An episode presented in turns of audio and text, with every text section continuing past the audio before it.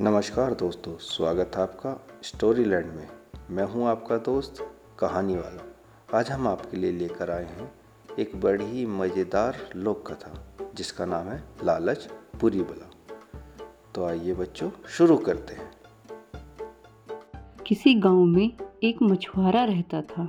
वह रोज पास के तालाब में मछलियाँ पकड़ने जाता था, लेकिन दिन भर प्रयास करने पर भी इक्की दुक्की मछलियाँ ही पकड़ पाता था। उसी तालाब के किनारे लगे वृक्षों पर अनेक बंदर भी रहते थे। वे मछुआरों को मेहनत करते देखते, लेकिन उसे उचित फल न मिलने पर बड़े दुखी होते थे।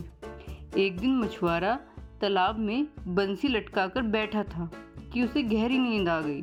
तब बंदरों ने अनेक मछलियाँ पकड़ी और उसकी टोकरी भर दी। काफ़ी देर प्रतीक्षा करने के बाद भी जब मछुआरा नहीं जागा तो बंदरों ने उसे मरा हुआ समझकर उठा लिया और उसे उसके गाँव तक पहुँचा आए। तब जब मछुआरे की नींद खुली तो स्वयं को गाँव में पाकर वह बड़ा आश्चर्यचकित हुआ और उसकी खुशी का कोई ठिकाना ना रहा।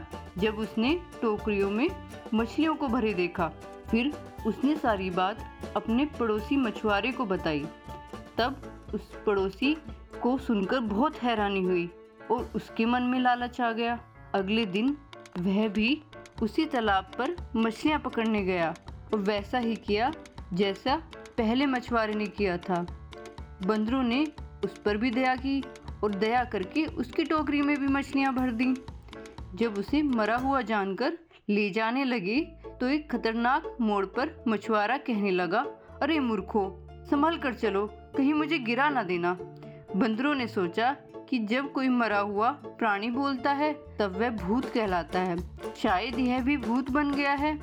बंदरों के मन में ऐसा विचार आते ही उन्होंने भयभीत होकर उसे छोड़ दिया। उनके छोड़ते ही वह मछुआरा गहरी खाई में गिर पड़ा और मर गया।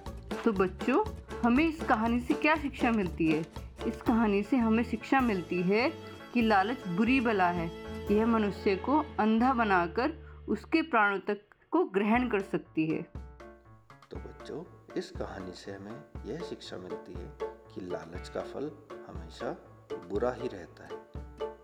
ऐसी ही और मज़ेदार कहानियाँ सुनने के लिए हमसे जुड़े रहिए। तब तक के लिए नमस्कार।